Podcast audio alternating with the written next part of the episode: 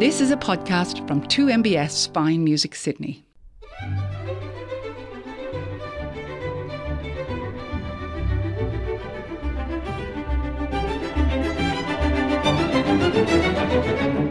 Hello, I'm Simon Moore. Welcome to In Conversation on 2MBS Fine Music Sydney and around Australia on the Community Radio Network.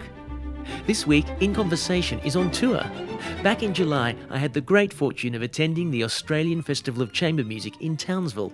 Festival director Jack Liebeck curated an absolutely delightful schedule of concerts, talks, and other events for his second year as artistic director. Artists travelled from all over the world to be part of this festival, and I'm delighted that one of those artists is my guest for today's program. Katya Apekisheva has earned her place as one of Europe's most renowned pianists. Gramophone magazine described her as a profoundly gifted artist. She's performed across the world in auspicious venues including London's Wigmore Hall and appears on multiple albums. This week, her latest album with fellow pianist Charles Owen is released on the Orchid Classics label, featuring the music of Poulenc, Debussy, and Milhaud. Let's go now to my conversation with Katya Apekisheva, recorded at this year's Australian Festival of Chamber Music. Katya Apekisheva, thank you for taking the time to be in conversation. Uh, thank you for having me. Well, welcome to Townsville and welcome to Australia. Is this your first time here? It's not my first time here, it's my third time here. Yeah, in fact, I came to Townsville five years ago. So, what's the appeal of the Australian Festival of Chamber Music for you? Well, I suppose many appeals. I mean, the first time I, I arrived, I mean, obviously, I, I've never been to Australia before, and being in a tropical place, so beautiful, different climate, and amazing gathering of musicians is quite a big festival with them. Um, I've taken part in a lot of smaller festivals where you would have perhaps maybe 10 musicians or so. But uh, here, I believe it's like around 30 musicians. So it's yeah. quite a big festival. It is actually a big festival, yes, yes, and so many events. Um, it's go go go yes because I think you've just come from a performance now as we're perf- yes. conducting this interview on Saturday. yes.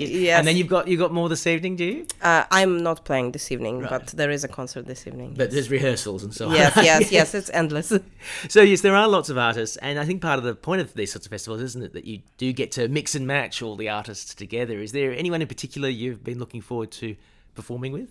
Oh, it's hard to say. I mean, that it's always nice, like you said. There's a mixture of people that I know I've known in UK and well Jack Liebeck is a very old friend of mine. In fact, we go back more than 20 years ago. We recorded this our first CD together. But it's it's always interesting to meet some new people, and that's also one of the appeals, I guess, of this festival because people come, like you say, from all over the world, and it's lovely to meet some Australian musicians that perhaps we don't have so often in UK. So I, I, I, can't single out one person, but mm-hmm. um, I look forward to a lot of performances. Now, one of the things that uh, the festival director Jack Liebeck has introduced to the AFCM is this idea of the guilty pleasure. Oh yes, uh, which is uh, where each artist gets a chance to perform a personal piece, perhaps to yes. the audience. Can I ask what your guilty pleasure is? Uh, well, I've always wanted to play jazz um, because I'm classically trained with a very sort of traditional school of piano playing and, and classical training that everything has to be perfect.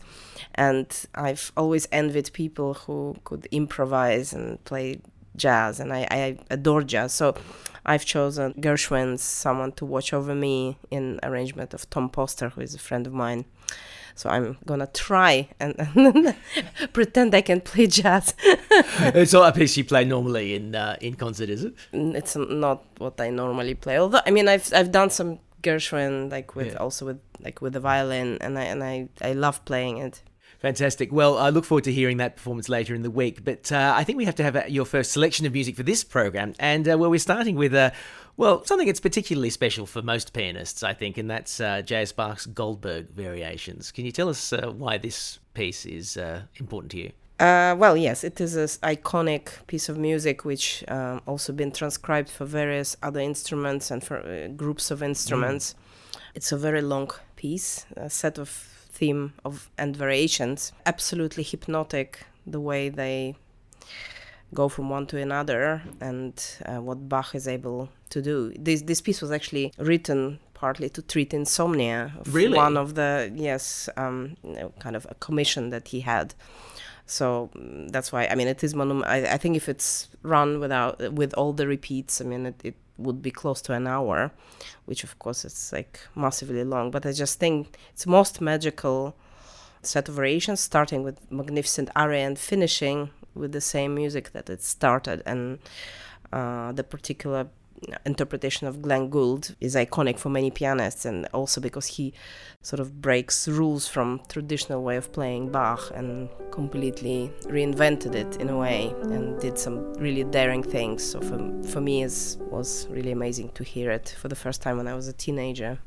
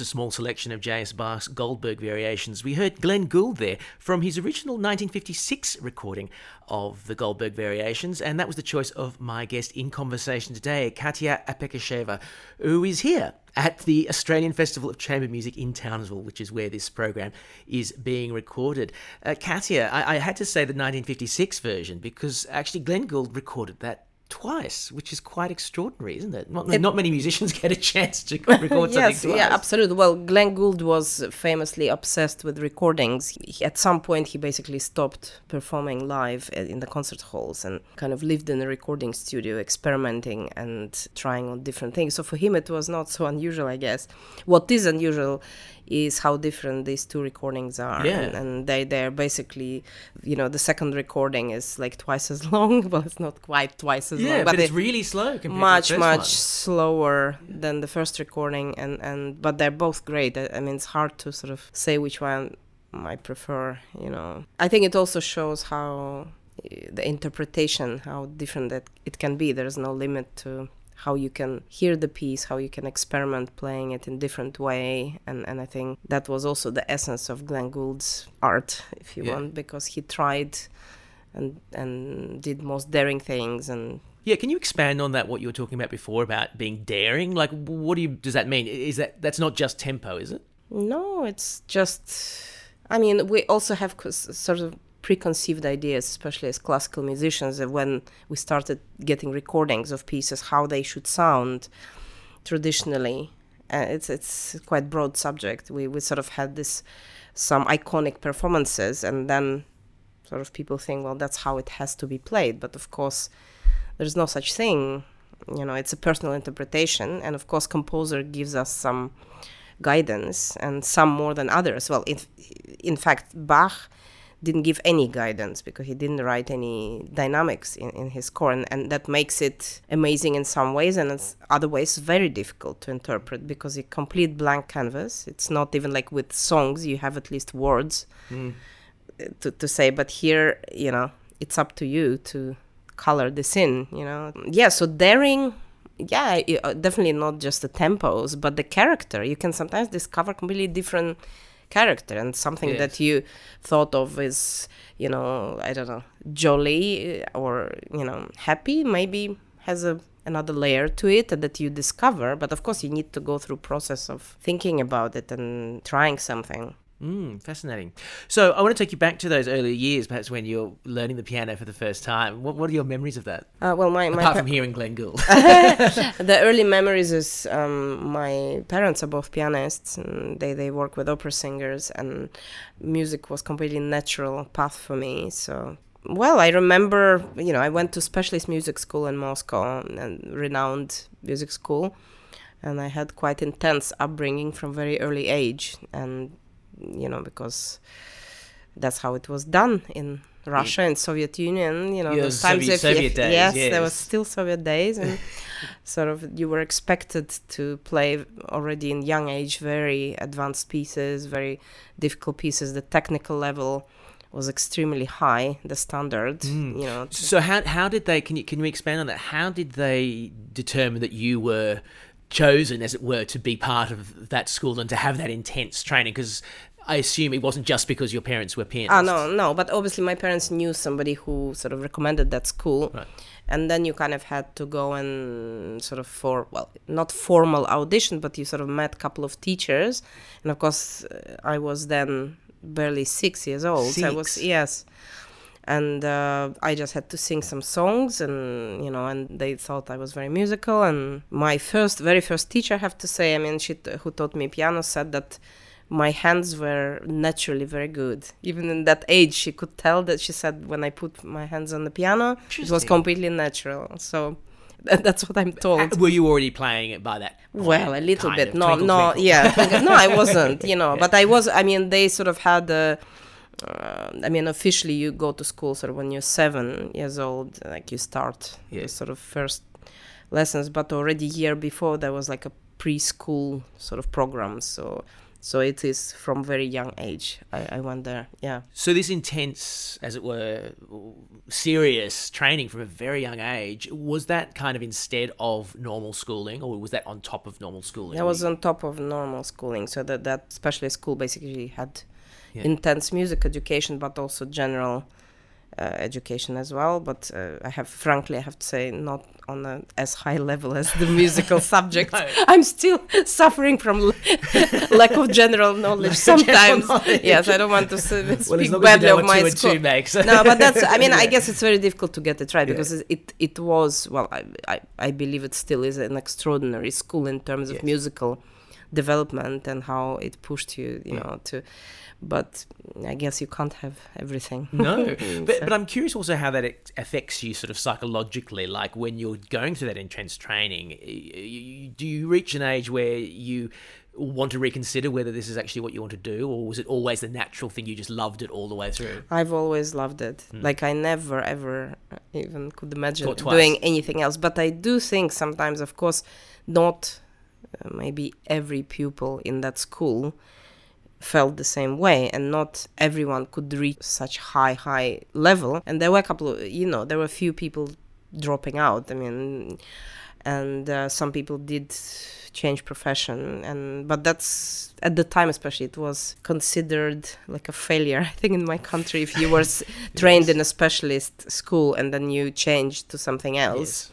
And and which is also kind of very sad because the, the that way of thinking that you have to stick to one thing and uh, you know for at whatever cost and you know so i kind of always admired people who were managed to change their completely change direction in life and find something perhaps much more ful- fulfilling Mm. Well, some more music now, katya and uh, we have some Richard Strauss in one of his four last songs. Why have you chosen this one?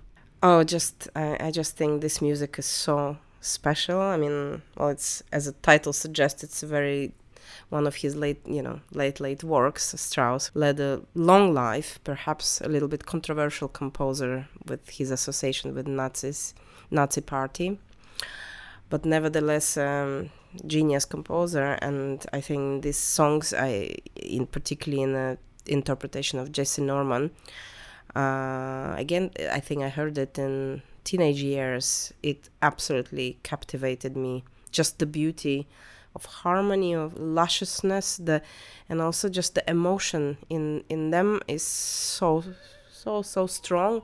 Some kind of farewell to the world, and um, the beauty. Yeah, I, I, just remember kind of listening to it on the loop. You know, just I was obsessed with this music.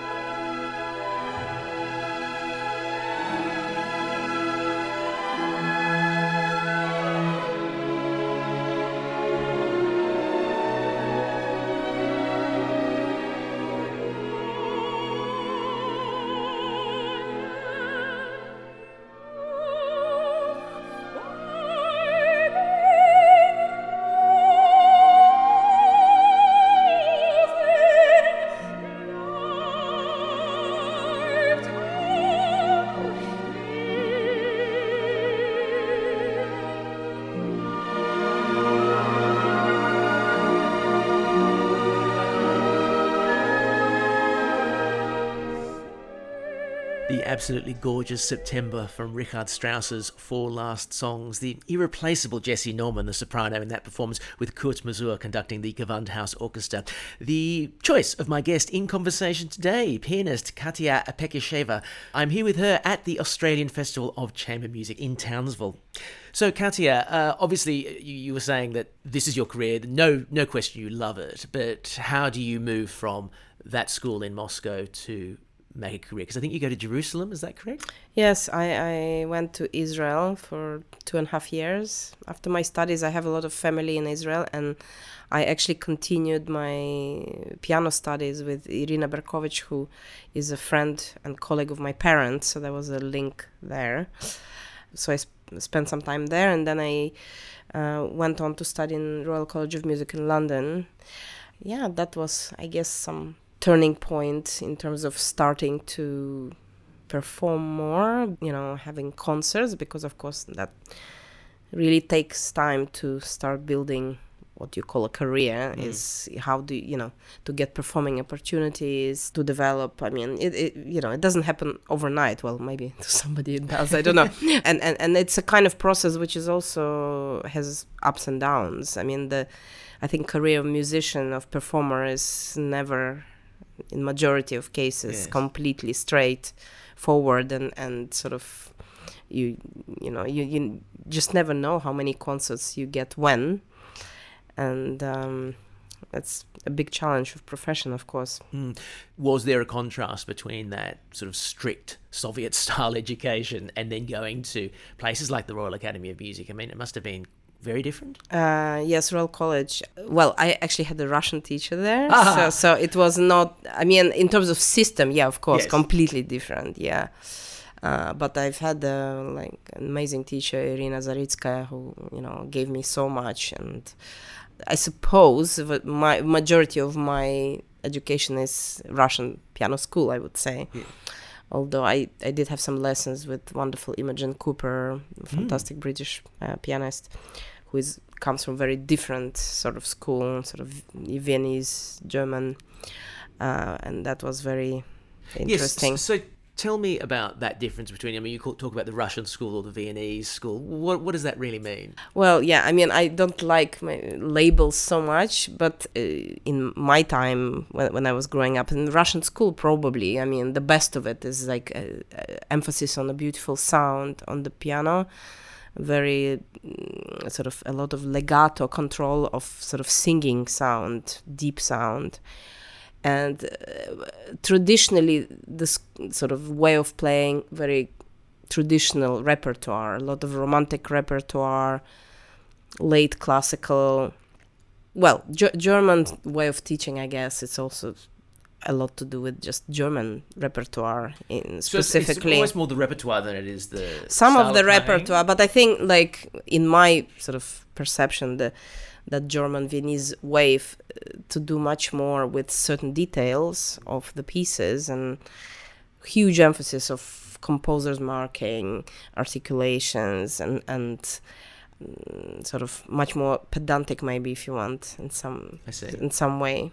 I mean, again, these are sort of such broad terms. The Russian school, the German, it's quite generalized terms. So we need another two hours interview to Ah, go right. into, you know, really specifics of, you know. that sort of thing. We've just finished a big uh, piano competition here in Sydney. Uh, these competitions are quite the rite of passage for many musicians, uh, especially for pianists, I, I Mm. feel. Uh, What was your experience with piano competitions? Yeah, I mean, I- guess they serve a purpose. I mean, in in past sort of decades, the the sort of competitions seem to be everywhere. You know, in if we go back sort of forty years or so, you know, there was a handful of really big competitions and which were hugely prestigious and you know now there seem to be competition in sort of every other town or city so even though of course they can open some doors but i think people can't rely too much on competitions as their way of making career Uh-huh. maybe again apart from a few because there are still like only maybe five really big competition piano i'm talking about piano piano Yeah. competitions which really put you on international scene straight away i suppose. And even then of course you not guaranteed you know anything apart from playing concerts that are part of your price you know. But um i guess it, it's an opportunity to be heard. I mean that's why they're good in a way that how else can people know about you even if you play really well you know you have to be heard by more than And just friends also, and- is it also that thing about preparing a certain amount of repertoire for performance? Exactly. Yeah. I mean, also these competitions normally require huge programs, and they have three, four rounds. You know, so you have to prepare so much stuff. I mean, for me personally, definitely, I think you know I've done some competitions. Some I've done well in, some less good. I mean, I, again, there's sometimes very difficult to understand the logic why why you know you you win a prize and sometimes not playing particularly well and then you play really well and you get knocked out in the, you know in one of the rounds you know it's uh, uh, you have to kind of take it with a pinch of salt and if you sort of not take it just too personally, uh, no yeah. yeah. i guess so yeah. I mean i've definitely i mean i was a prize winner in leeds competition which is one of the biggest competitions in the world still is i think. And um, that did open some doors for me for sure. But again even after that my pa- professional path was not quite straightforward it sort of had ups and downs so you can't just sort of expect mm. that from winning a prize in a major competition your life is sorted it mm. doesn't work like that It's interesting you mentioned that sometimes, you know, you, you felt you played well and you get knocked out, and sometimes Yeah. you played not so well, or you think not so well, and, and Yeah. yet you get a prize. yeah Is that part of the difficulty of judging your own performance at all? Generally, and do, and do you still find that now? Mm, yeah i guess it's difficult to judge your own performance because it's from within. You, you can't hear yourself from outside and you don't know what impression you make. Also you don't know because now i sometimes am on jury of some competitions so i'm on the other side. It's just very difficult sometimes you know because you don't know also how other people play who you playing next to. Maybe you suddenly just have a bad luck of playing like most amazing person Yes. and just not make as strong impression maybe if you were i mean there are some and, and there are just so many factors just on the day of when you play you know and maybe even the choice of program may have been you know didn't capture the judges ears it's, it, it is brutal i mean to be completely honest i wish competitions didn't exist I mean, it is. It, it's not a sport. It shouldn't be a sport. Music, you know, and and it's not who plays the fastest or, you know, who has the most stamina to go through all these uh, recitals. And I have to say, sometimes it is about that as well as other qualities. Because actually, to get through four rounds of playing like vast amount of repertoire and play it all well and secure and and you know and that's why sometimes i'm not saying always people who win the top prizes not maybe necessarily most interesting musicians they can be of course they they, they have to be really Brilliant, good yeah. yeah they, they wouldn't win otherwise but you know sometimes some vulnerability is also good quality and artistic quality and that person might not play like a robot and might not, not always perform the best they can every time they play. It's something about you know maybe extra sensitivity. So I mean, there are m- many factors. Interesting. Well, our next piece of music now, Katya, is Janacek and a violin sonata. Why is this one special to you? Uh, Janacek is a very special composer for me. Actually, this particular piece I've chosen. I mean, I could have chosen sort of. I absolutely adore his piano works and operas. I mean, probably one of sort of his most important works, operas, I would say. But I heard some bits of violin sonata in the film, which I love, The Unbearable Lightness of Being. Ah, if you've seen it yeah. with Daniel Day Lewis, an old film with Juliette Binoche. And I, it was a beautiful film, and he uses um, the director uses a lot of uh, Janacek in it the, from violin sonata, and and also it's I mean that culture is I I love it. I'm actually at the moment reading the book of Milan Kundera, who, who died just very recently, and one of my absolute favorite authors. So somehow I have this memory of this film and, and something to do with this era of Czech Republic. I well, Janacek just has most unique musical language. He's unlike any other composer. You know that he, he was writing in time with like so many other sort of already sort of things being born. Stravinsky, and um, and yet he stayed completely in his own uninfluenced Yeah. uh, composing world and has a lot of really kind of quirky, unusual harmonies and rhythms and and his music is completely I always feel it goes so straight in your heart, even your stomach. It's just sort of it's just very very powerful emotion.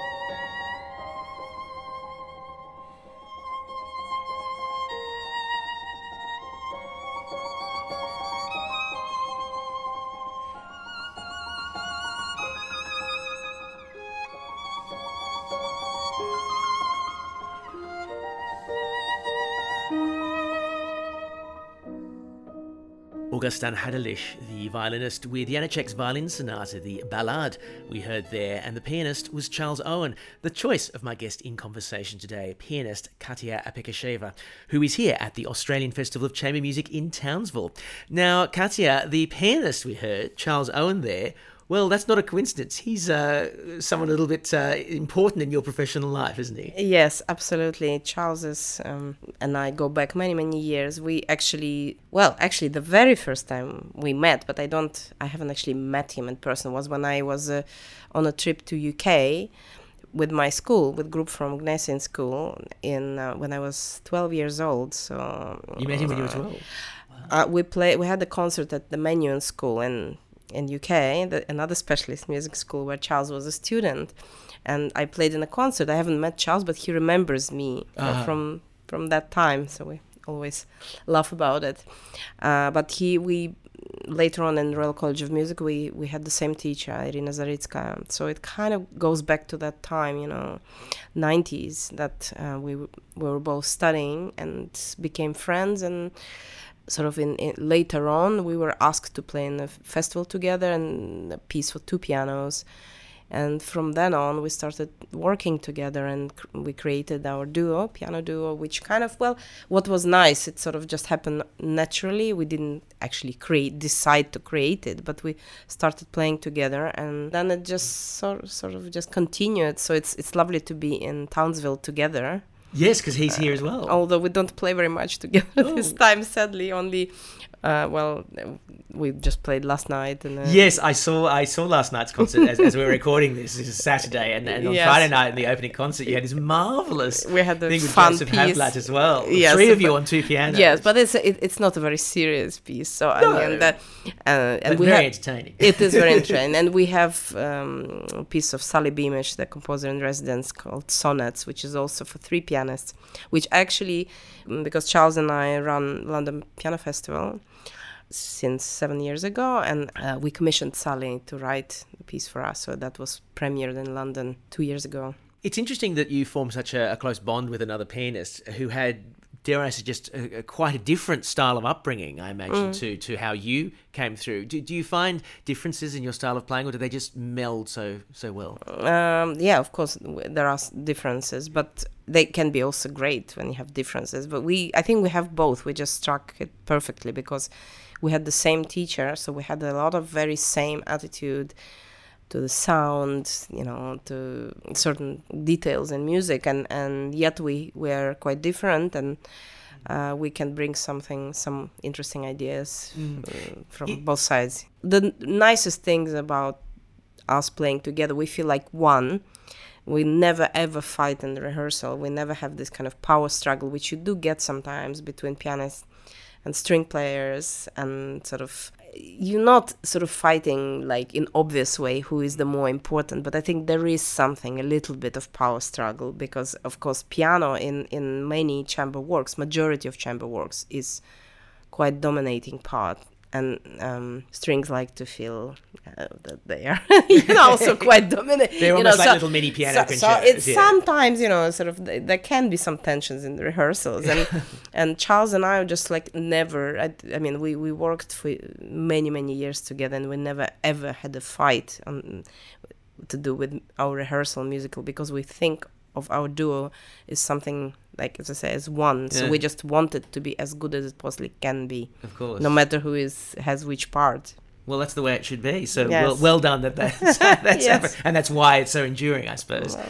Uh, you mentioned the London Piano Festival, which yes. you founded with yeah. with Charles. Why did you guys decide to do that? Well, we've again because of being friends for so long and playing together, we did, we really wanted to create some kind of event together. We thought about the festival and and but there's so many chamber music festivals everywhere. So mm. uh, we both had a connection with king's place which is one of wonderful halls in london which has two fantastic steinways. And somehow because we've played there both quite a lot suddenly we just got this idea but it took so long before we actually managed to start it. Before we had to festival. yes it took almost three years the, talking to king's place people and persuading them that this is a good idea and uh, what we're going to do with it. And you know it's hard work and it takes a lot of time but i have to say you know it's very rewarding and sort of our festival ha- has become one of their most successful events in king's place. So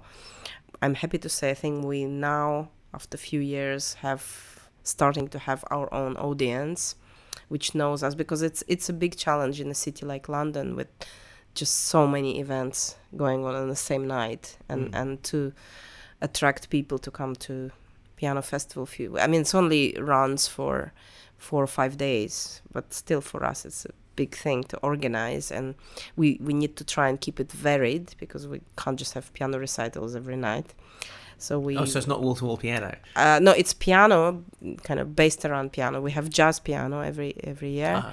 and we have some kind of lecture or spoken word also to do with piano. And we have children's concerts and two piano well one of our main thing for like six years was two piano gala which we created which people who play recitals and other events come together and we play two piano pieces with different formations.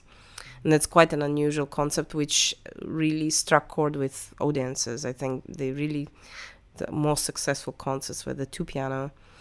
It's like a party time, you know, and and uh, we got even you know the BBC in, involved. They they loved the idea, so because it's quite unusual Yeah. also you know to, to get different people it's quite theatrical to see swapping you know and yeah. And you- piano sounds so different yeah Awesome. Well, our next piece of music now uh, ties in with what you've just been talking about uh, before with Charles, because this is the two of you in a wonderful duo from uh, Rachmaninoff. Tell us about this piece. well rachmaninoff's second suite is a glorious uh, demonstration of piano virtuosity beautiful tunes um, this was written i think just after rachmaninoff had his really bad depression and didn't try it for mm, a couple of years So I think uh, it's very joyful, like for Rachmaninoff's music, like brilliant, vibrant, you know, and very diff- com- complex piano writing. You know, it took us a long time to record our CD with other the, the first piano suite, and uh, yeah, one of our definitely favorite things to play.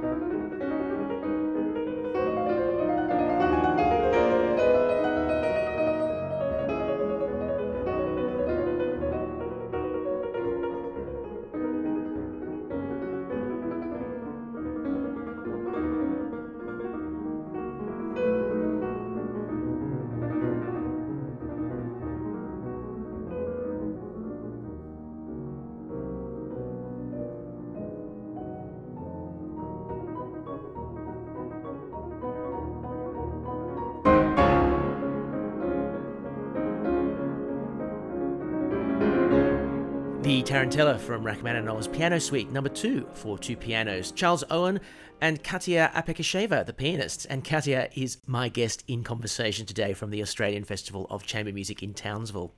Well, Katya, you mentioned Steinway in the previous segment, and um, a pianist, of course, can't take their instrument with them like other instrumentalists do. is there a particular quite. brand you prefer? Is it Steinway? Well, Steinway is my favorite piano. Yeah. Also, well, which I, I mean, I'm also a Steinway artist, so. Uh, So, what does that mean in practice? You get a small discount if you want to hire a Steinway. well, that's a start. You well, yeah, I, I have my my photograph in a Steinway Hall in London. it's nice. And well, you have a support, certain support. You sort of they actually Steinways uh, have been our partners in London Piano Festival. So I mean, there are sort of you get to know the team. You you know, and like in London, you get to know the piano technicians, which you can book. And and I genuinely I love Steinway pianos. Can, can you articulate the, the difference between them that, that makes Steinway your preference? Uh, yes, I just think that in terms of possibilities of colors that you can find in best examples of Steinways, for me, it's incomparable I, to any other fantastic pianos. Well, at least that that's just in my experience, and I know there are some. Of course, there are some fantastic other pianos, and Fazioli is kind of very popular these days. But I'm yet to play Fazioli, which would for me be better than the best Steinway I've played. So, uh, but it's it's very individual, you know, and and I totally respect, uh, you know, if some people have other choices and. Uh, not again, not all Steinways are great, or not not all of them are equally sort of. Some of them are harder to play in some ways, to tame, like you know, sort of yeah, a beast to tame. Does that mean it's like it's it's harder to sound good as it were? Yes, well, mean? because sometimes, especially con- big concert Steinways, maybe the ones which are really new, they have really strong sound. You have to to, to play very softly. It kind of needs a little bit of adjusting, maybe. Do you find it takes time to adjust to each of those pianos, or I mean, I suppose you have to do it very quickly, don't yeah, you? Yeah, you have to do like it quickly. I mean, me, yeah. I mean, you because if you do it all your life, and you know, and you can't adjust to piano, sorry, it doesn't say something good about yourself. Indeed. You know, so I mean, yeah. So, so I mean, I'm lucky in a way that majority of concerts I do these days on are on good standard pianos. You know, mm. I mean, of course, in my younger days when I started playing. I had concerts in all sorts of venues, and you know, it's not always nice to play on a really mm. poor piano and not in good condition, you know. Uh, but still, you know, it's um, in some ways, you know, I like the fact that we don't have to obsess about the instrument like string players do, for instance, and all these nightmares with international travel, checking yes. in, you know, booking the seat, you know, and and yes you you don't have it with you but then you get there it's psychologically it you just play what's in front of you so that's what i mean you don't obsess about it and you just do the best you can because that's the way it is yeah. yeah. you think of you really try to think of color of music of what you're trying to create mm. and i mean of course one always wants to have the best possible piano but you know it's all right so what do you like to do when you're not uh, playing the piano and traveling the world how do you relax uh, so it's difficult questions. Not always easy to relax when you're also used to this kind of high intensity lifestyle. I mean, normally I'm busy because I have a 10 year old daughter. So my relaxation, so to speak, is actually being with family, doing some home things, cooking, you know. But I, I'm quite sort of, you know, I, I enjoy hanging out with friends, you know, going out, kind of quite no- normal things. I enjoy living in London because it has unbelievably rich cultural life. So, and I like cultural life, but I mean, I actually very often like to do something else, not go to piano recital, but uh, going to art gallery or I love opera, I have to say, ah. or just ah. going to theater. Well, you just mentioned opera, and that's interesting because our next choice is from the world of opera. Uh, it's Wagner, Tristan und Isolde. Uh, why this one, Katya?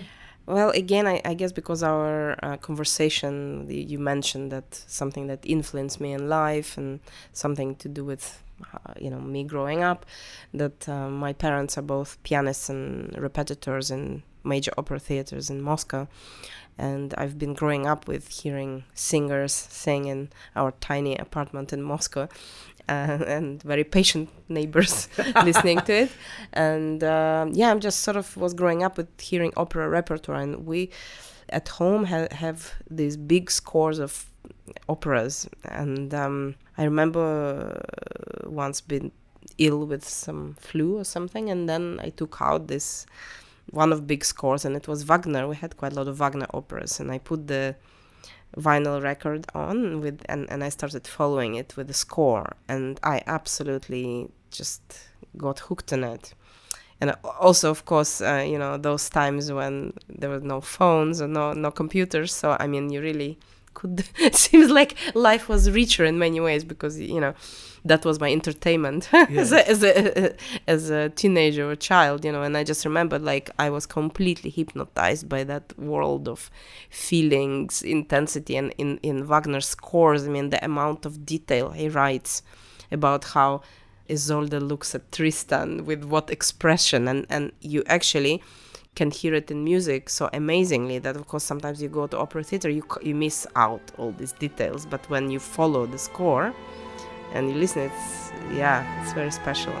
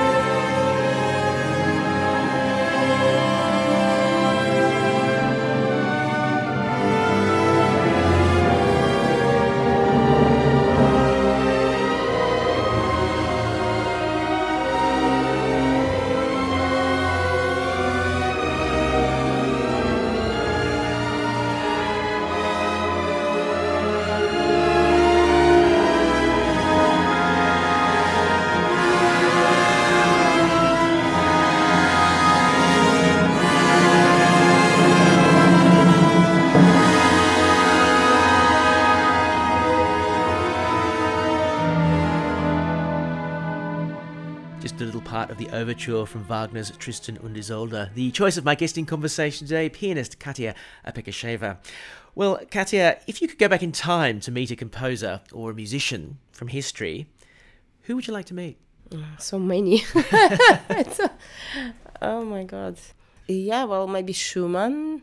So, what would you want to ask Schumann if you if you met him? I will ask. I don't know. I just want to meet him, just see what he was like. That's another question. I mean, Beethoven. I mean, it's a bit terrifying, but I mean, because uh, uh, like sort of he, he was definitely from all the information we have that he was a very difficult man.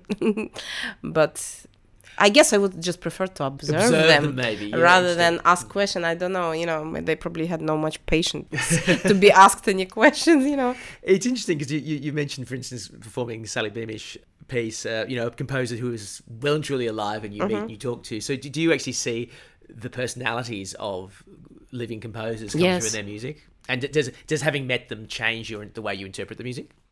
Um, I, I think yeah I think it does change something. I mean not in an obvious way but yes I, I actually really enjoy meeting composers. I know quite a lot of living composers and worked with and one of my closest friends is actually a composer as well Elena Langer a fantastic Russian composer and and uh, yeah the personality definitely comes through and they have their styles. Um, yeah but I mean so many I mean, Schubert, also just one of my absolute favorite composers who lived unbelievably short life, and um, I would have loved to have met him.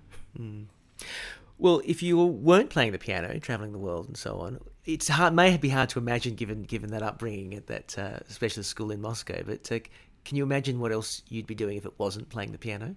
I think maybe I'd be a linguist. A I, linguist. I, I always it's one of my biggest regrets. I mean, I like speak a couple of languages, but to not know more languages because I think I Even more than you do. I I don't know that many. One, you know, if if you speak to a person in I don't know Switzerland, Germany, that that area, Austria, they all know like three, four languages. Yeah, I just think it's an amazing thing to fascinating thing. Also, languages. I sometimes like comparing the words, how they are connected, or similar, and it just o- opens up so much of um, your vision, I think, of the world. It's not only about language, but the culture, the, something along those lines. Also, I love animals. I don't know. I, I sometimes kind of think, I mean, I wouldn't be a vet, but maybe something to do with exploring and, yeah. Nice. Well, Katya, it's been absolutely marvellous talking to you today. But before I let you go, you do have one more piece of music to introduce. And interestingly enough, it's a piece of Schubert, uh, who you mentioned as a composer just a moment ago that you'd like to meet. But uh, why have you chosen this piece?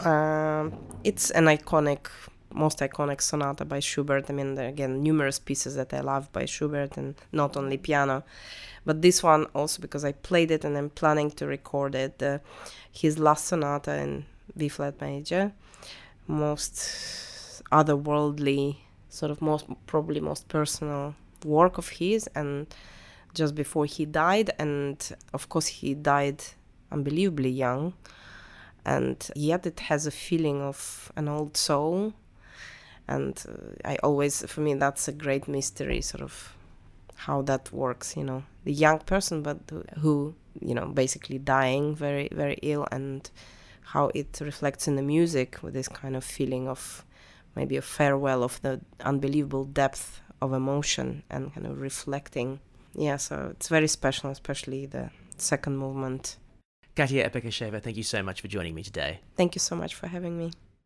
Pianist Katya Apekisheva, who I spoke with earlier in the year at the 2023 Australian Festival of Chamber Music in Townsville. Do look out for her latest album released this week with fellow pianist Charles Owen, featuring the music of Poulenc, Debussy, and Milhaud, published on the Orchid Classics label. Next year, the Australian Festival of Chamber Music runs from the 26th of July to the 4th of August. For a winter break in Queensland full of fabulous music and diverse world class artists, you really can't beat it. Visit afcm.com.au for more information. That's the program for today. Find us at 2mbsfinemusicsydney.com slash in conversation or search 2mbs in conversation in your preferred podcast app. And you can also listen to In Conversation via the new free 2mbs app, which is available for download at both the Apple Store and Google Play. I'm Simon Moore on 2MBS Fine Music Sydney and around Australia on the Community Radio Network.